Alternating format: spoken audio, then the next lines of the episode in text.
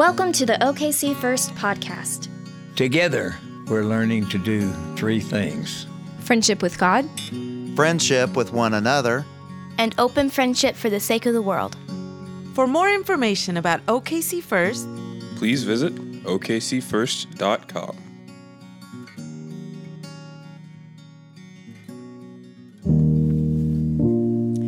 Our gospel reading this evening comes from Matthew chapter 6, verses 1 through 6, and then verses 16 through 21. Beware of practicing your piety before others in order to be seen by them, for then you have no reward from your Father in heaven. So whenever you give alms, do not sound a trumpet before you, like the hypocrites do in the synagogues and in the streets, so that they may be praised by others.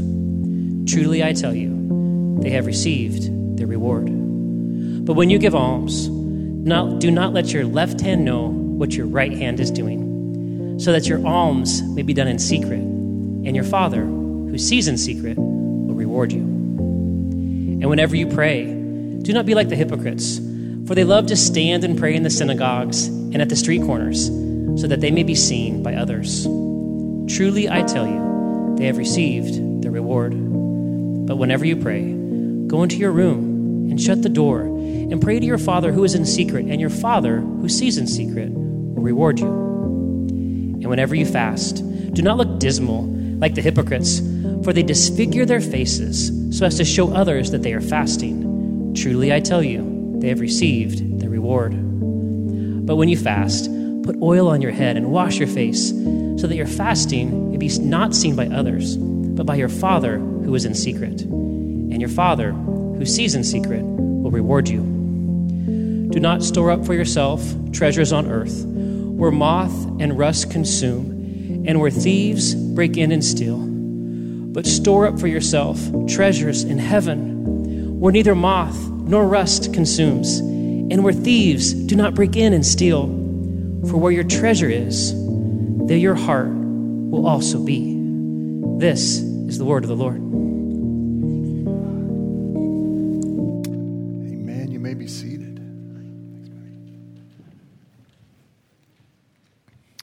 I always enjoy and find it meaningful to be your pastor, but there is something about the season of Lent.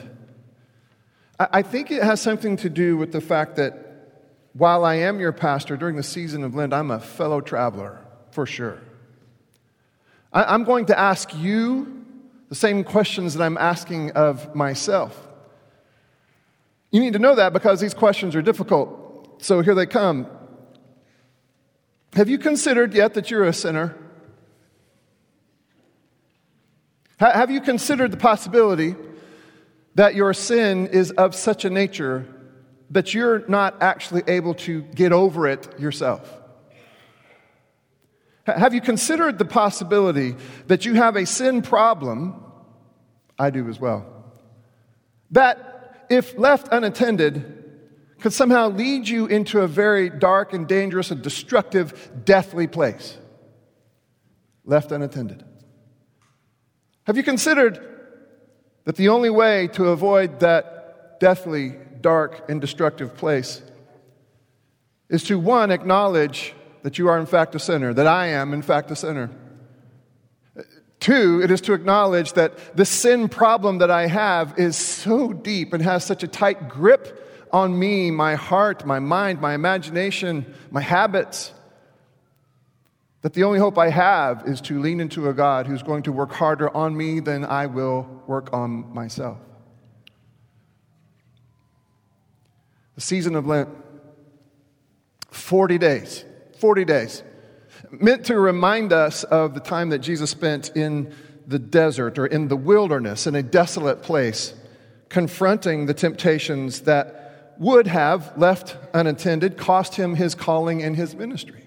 You and I get to take a similar journey. 40 days excluding Sundays. 40 days from today, we'll be celebrating Easter Sunday morning in the resurrection. Between now and then, there is work to be done. And God will do a lot of it, but you and I have to do a bunch of it as well. Are we prepared to do this work? I can promise you this How many times do you get to hear this? You will get out of this season what you put into this season. If you decide that this is somebody else's issue, that you don't have to worry about it, then you will come on Easter Sunday morning, and I promise you're going to love the music.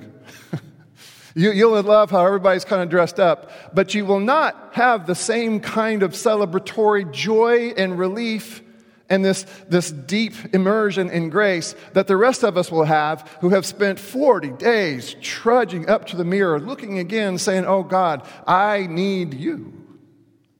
Oh God, I need you. But man, if you will put that kind of work in over the next 40 days, if you and I can somehow summon the courage to ask God to look at us and really see what there is to see, to point out what needs to be pointed out that falls short of God's calling on our lives. If you and I can, over this period of, of this, this 40 days of Lent, if we can actually follow through as best we can on our Lenten practices to deny ourselves, to practice denying ourselves, man, Easter, it, it just feels a little bit more. It, it is a little bit more of a celebration. It, it is just different.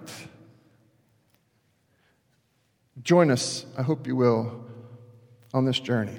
Now, I need to warn you, I have a terrible, awful, cringeworthy metaphor tonight. Amen? All right, some of my favorites. Has anybody ever seen this movie? It's awful. And I don't mean it's done poorly, it's not. It's, it's actually a movie that's done pretty well. In fact, it's done so well that it is cringeworthy. It is about a, guy by the name of Aron Ralston, a climber, a hiker, like to kind of go do his own thing actually, like to go walk out into the mountains and explore and climb and all that kind of stuff. And, and he was doing this this particular day when an accident happened. Now, let me kind of explain the metaphor. Here's what I'm going to say throughout the sermon tonight. The wilderness is representative.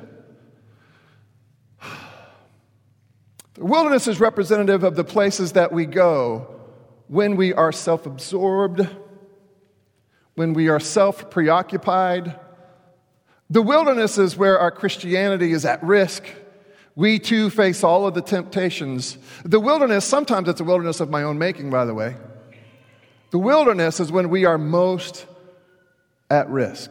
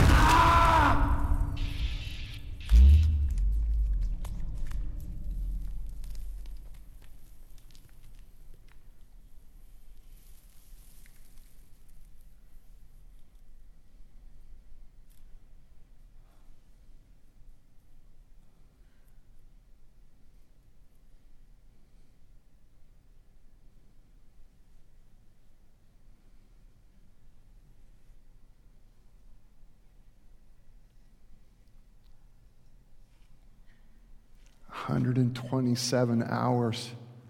He was stuck there. 127 hours to go over and over again all of the decisions that he had made that got him into that predicament in the first place. 127 hours to do the math. What is more likely to happen? What should I do? How badly do I want to get home? 127 hours. Please don't forget the metaphor. now, I will tell you that he, at one point, it's a poignant moment, He at one point really is having the internal conversation, this internal struggle, and he really does recognize that he's going to have to make a decision. Am I going to sacrifice what needs to be sacrificed to get home, or will I die here? Remember, it's a metaphor, but I want to ask you a similar question. Those of us, me included, that find ourselves in a wilderness of our own making, a wilderness that is made and built every time we choose ourselves or we are preoccupied with ourselves, I have a question for us, similar to the one that he had to answer. Are we willing to sacrifice what we need to sacrifice to get home? Or will we die in that wilderness of our own making? He makes a cringy decision to sacrifice what needs to be sacrificed to get home. Now, some of you know what he does. It's awful. Though Jesus says, if your hand causes you to sin, you know, you cut it off. If your eye causes you to sin, you pluck it out. I want you to know that I am not advocating that you should amputate any part of your body. Amen. Not what I'm saying. But I do believe that sacrifice will be required if you're going to get out of this wilderness and get all the way home.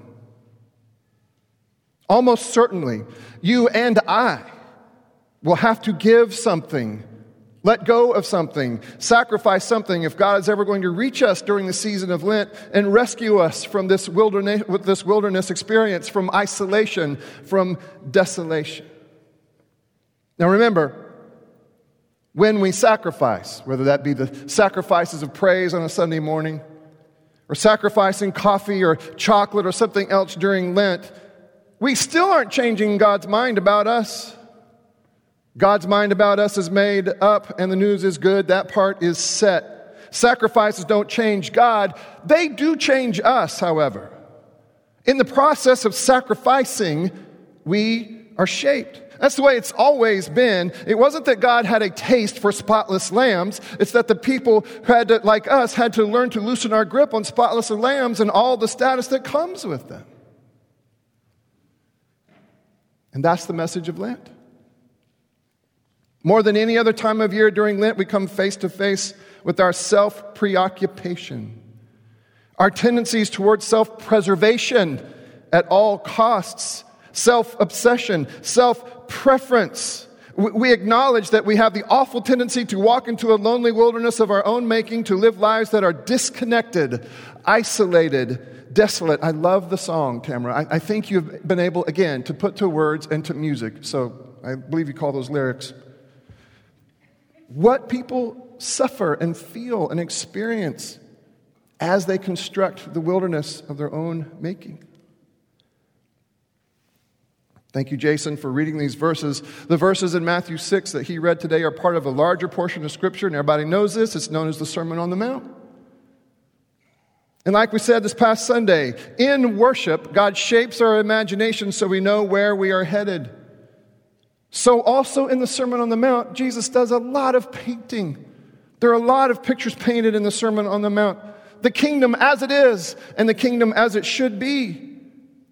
And perhaps we'll hear tonight's familiar words more clearly if we can kind of look back and see what's gone before in the Sermon on the Mount. It begins with the Beatitude, those blessed statements. And they are not commands, right? You know that, right? God is not saying, you better be poor in spirit. No, that's an observation.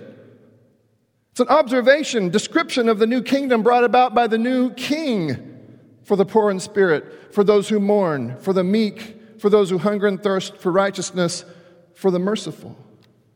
Later on, he'll go on to say stuff like this You have heard that it was said, do not murder. Or if you have heard that it was said, do not, do not commit adultery. But I say,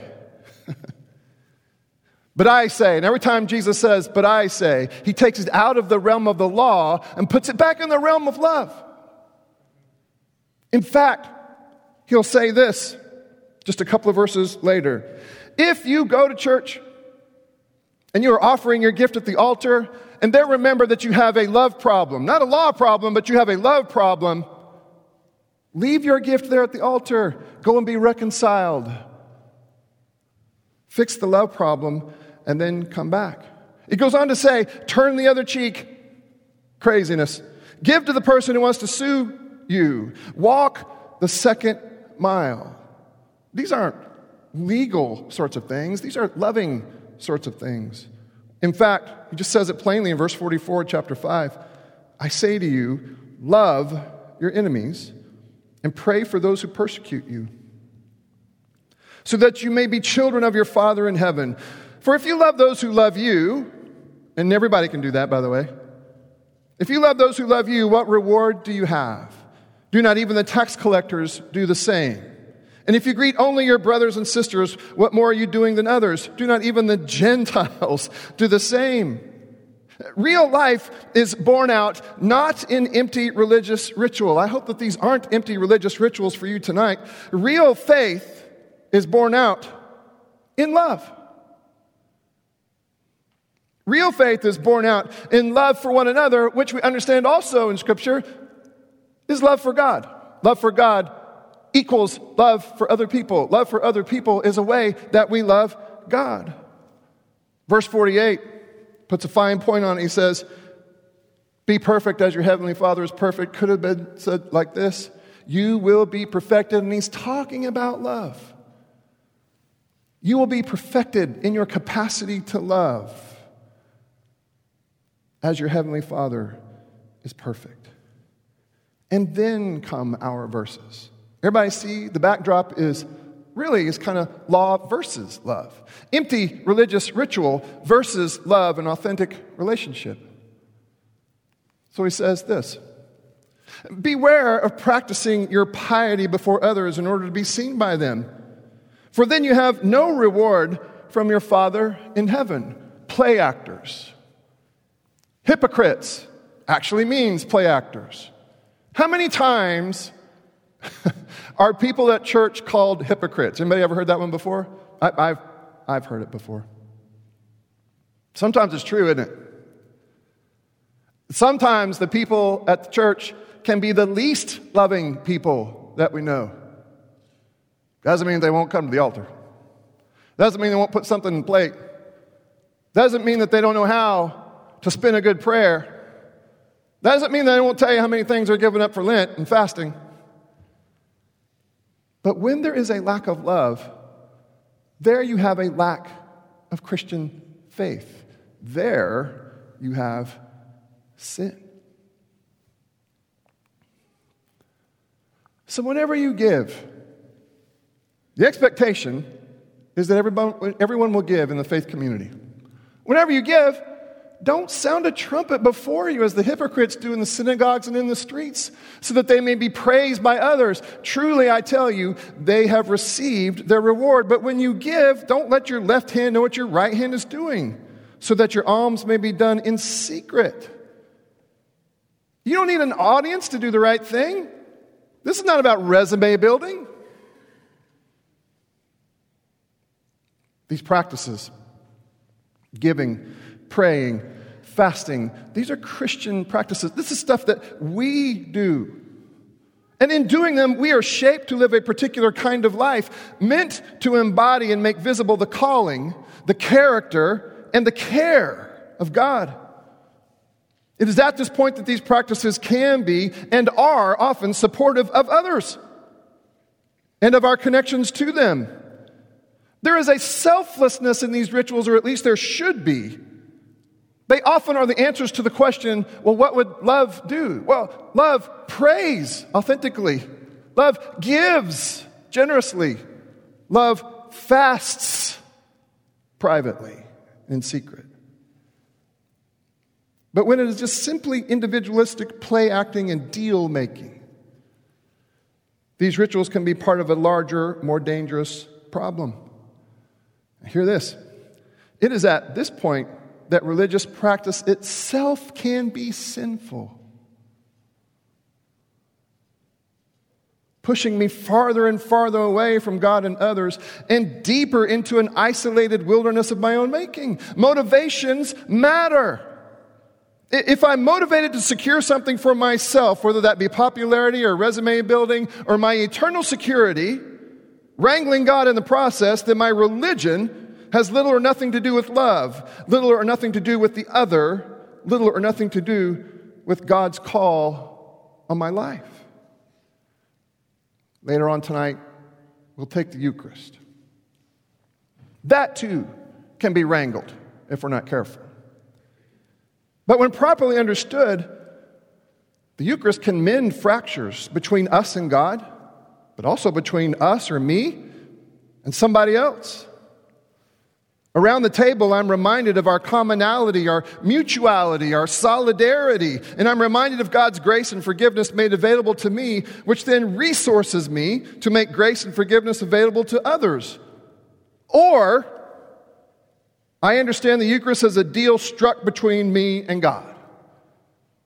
I perform the ritual, which in my mind then obligates God to relieve me of the consequences of my sins. Ultimately, not only is this self serving, but it is in fact manipulative and representative of the sin that organizes my life in the worst of ways. The sacraments and our Christian rituals are designed to shape us toward love. They're all designed to shape us toward love, suffering love, sacrificial love, shaping us for the needs of others. They are not meant to be negotiated deals between me and God or me and a nosy public. So, whenever you pray, don't be like the hypocrites. For they love to stand and pray in the synagogues and at the street corners so that they may be seen by others. Truly, I tell you, they have received their reward. But whenever you pray, go into your room and shut the door and pray to your Father who is in secret, and your Father who sees what is done in secret will reward you. And whenever you fast, what are you giving up for Lent? Whenever you fast, please try not to look dismal I'm sorry, I just really drug out. I'm giving up all food and water for 40 days.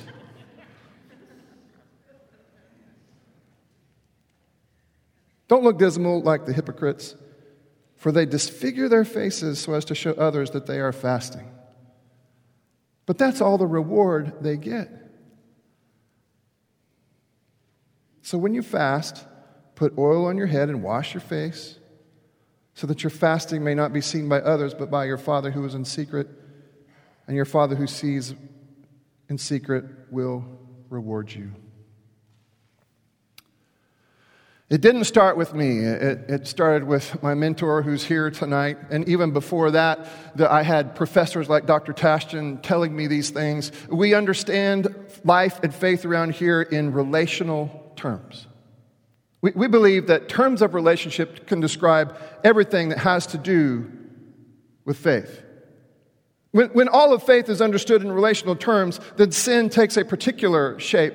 Sin is not so much a substance, a, a defect that we are born with but somehow can't be scrubbed off and can only be forgiven by God. Instead, sin is understood as a break in relationship, the distortion or the perversion of relationship. In other words, where there is sin, there is both a victim and a victimizer. A break in what God hopes to be a healthy bond between God and a person, and then it results in a break in the bond between that person and another person. This is why my sin has the effect of making me more isolated, disconnected, self consumed, alone. Again, it's like walking willingly into a dangerous, self constructed wilderness. Desolation. A great percentage of the conversations I get to have with people around here over coffee, over lunch, breakfast, dinner, whenever it is. A great percentage of those conversations I have have to do with damaged relationships. Probably not surprised by that. But what we are talking about more often than not is how sin and self interest interrupt and distort what might otherwise be a good, godly, and healthy connection between two or more people. And while we don't always acknowledge that the distance between people is somehow, or at least might be, representative of a distance between that person and God, it is still often the case. Distance between a person and God, let's just make it more personal, distance between me and God distance between you and God inevitably leads to distance between you or me or that person and someone else, maybe everybody else. Wilderness happens when I choose myself over God and everybody else. When I am self absorbed, self consumed, bent on securing mine and my own at uh, no matter what it costs everybody else. And here's the thing sometimes that person goes to church and performs all the rituals of faith. But during Lent and in an Ash Wednesday service, I am rehabilitated toward love.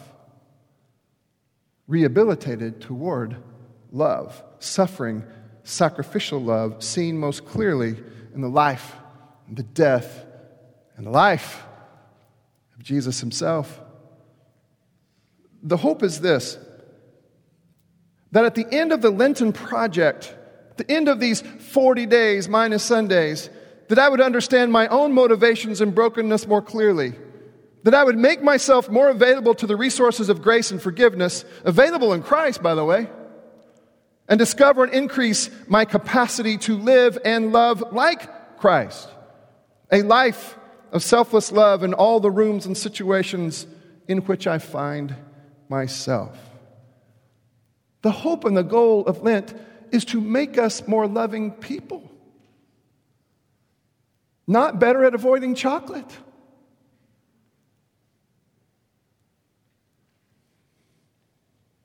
Now, selflessness is not self hatred. God doesn't want, and we shouldn't want, a life emptied of dignity or humanity. But God does want, and we should aspire to a life emptied of self preoccupation, self absorption, self dealing, and self securing. See Philippians 2 and the Savior who emptied himself of all but love.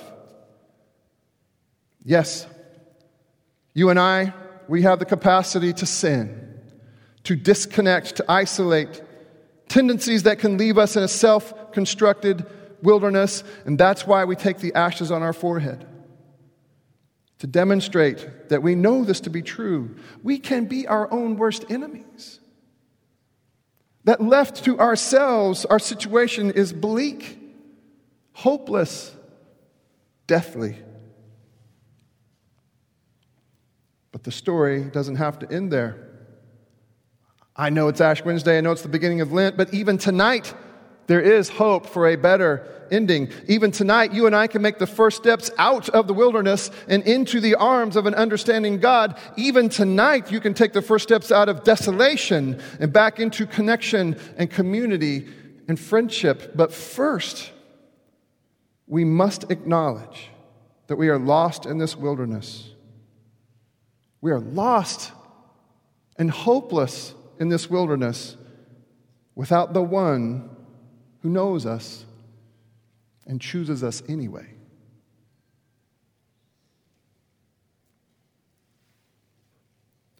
I found a, uh, a story in the news.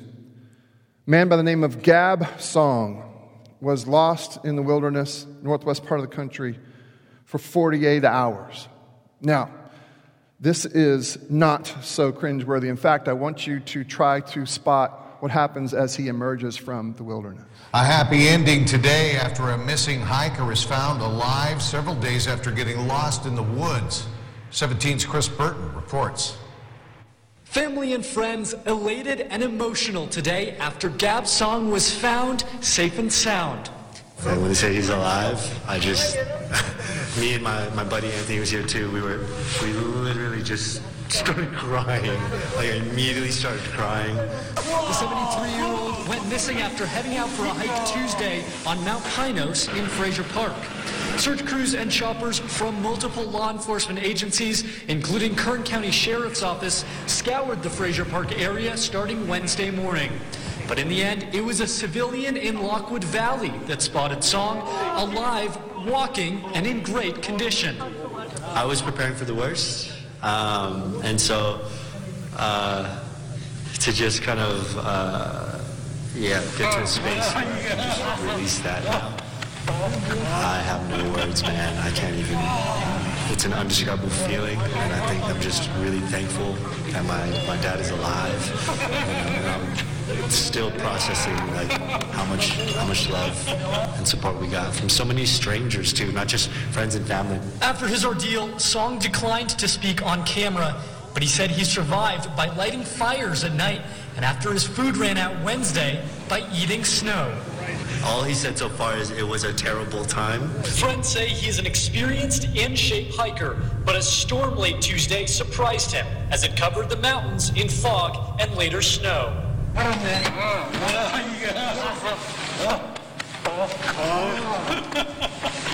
Experienced hikers themselves, the group Song treks with is grateful to have him back. I just heard that uh, he returned safe. What a relief. Glad to hear. Even the search and rescue teams were impressed at how Song looked after two days in the wilderness. Everyone was walking out saying he's a stud. I was like, all right, that's I guess I guess that's my pop. So, but the important part is that Gab was found and is now headed home, safe and sound. In Frazier Park, Chris Burton, 17 News. Part of the reason I like doing Lent with all of you, I feel like we're pretty good at rooting for one another. We're pretty good at rooting for one another to finally emerge from the wilderness. I am pulling for you to make it out of your wilderness. Will you pull for me to make it out of my wilderness? Now, as Tamara sang earlier in the service, some people choose the wilderness. And if you are here tonight and you have chosen the isolation, if you have chosen the desolation, you may just have to risk believing me. Life is better out of the wilderness. Yeah, it feels like a risk. Oh, it is. It's a risk to exit the wilderness. But life is better outside of the wilderness. And like I said tonight, we can, make our, we can take our first steps to try to emerge from this wilderness of our own making. If you are helping us tonight at all of the different stations, will you go ahead and come down? Let me try to explain to you what's going to happen. In a moment, I'm going to actually go down the center aisle and I'm going to actually dismiss us by row. So be watching for me, especially those of you on the outside sections. I'm going to go down this center aisle here and dismiss us by row so we don't have too many people up here at the front at any one time. And what I'd like for you to do is when I get to your row, everybody just kind of come to this center aisle. Everybody come to the center aisle, then make the turn and so, slowly make your way toward the cross. Symbolic. Everybody get that? Making your way toward the cross. This will be the first station. And here at this first station, someone's going to take their finger, dip it into this little bit of ash. By the way, this ash has been made from the palm branches that we used last Palm Sunday. Last Palm Sunday. Jason always does such a great job. He burns them, crushes them, and this is what we use for the ash that we mark ourselves to, to actually publicly acknowledge that we have it within us to walk into deathly, desolate, dark places, and that we are in need of a Savior. So as you come down front, it will be Avarilla and Jason. They will say this to you as they are putting the ash on your forehead Remember, you are dust and to dust you will return. You are not going to be able to save yourself, by the way. But, second line you'll hear is this repent and believe the good news. And the good news is this you don't have to save yourself, God's ready. God's ready. Once you have received the ashes, we want to make available a couple places for you to pray. If you'd like to pray with Lisa or with Ken, they are here and ready to again anoint you with oil if you would like or to just kind of listen to you and pray with you. After that, you'll see the people on the sides over here, Daniel and Betty over here, and who is it? Mike and Kelly over here are ready to serve you communion. You, aren't, you don't have to leave here without hope tonight. The tangible expression of grace is available to you tonight in the form of broken body and shed blood. So once you have receive the ashes. And once you've had an opportunity to pray, I hope that you will go ahead and take communion. And then you can do what you like. Now, I like to sit and listen to these folks continue to sing me through the beginning of Lent and sing me through an Ash Wednesday, and you're welcome to stay as long as you like. But if you need to leave, we understand. Heavenly Father, bless these moments, bless all of these elements. the bread, the cup, the oil used for healing, the ash. Somehow, God, as only you can, would you do something with these simple elements that only you can do? Would you remind us that we are, in fact, in a desperate situation, a deathly, dark place? Remind us also, God, in the tangibility of these elements, remind us also that you are here in tangible sorts of ways to help us walk this difficult journey and to lead us out of the wilderness of our own making.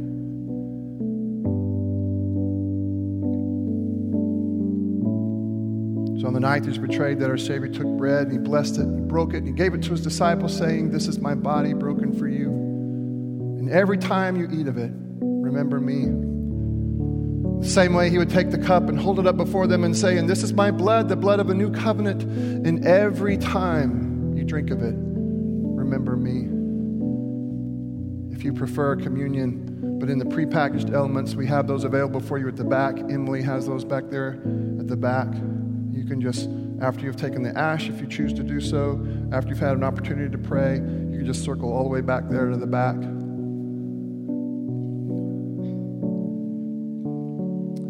I hope in some ways that this is a very difficult season for us. that might mean that we're doing the hard work of confessing the difference between who we are, who Christ is, who we are, and who Christ calls us to be. After receiving the ashes myself, I'll start dismissing us by rows.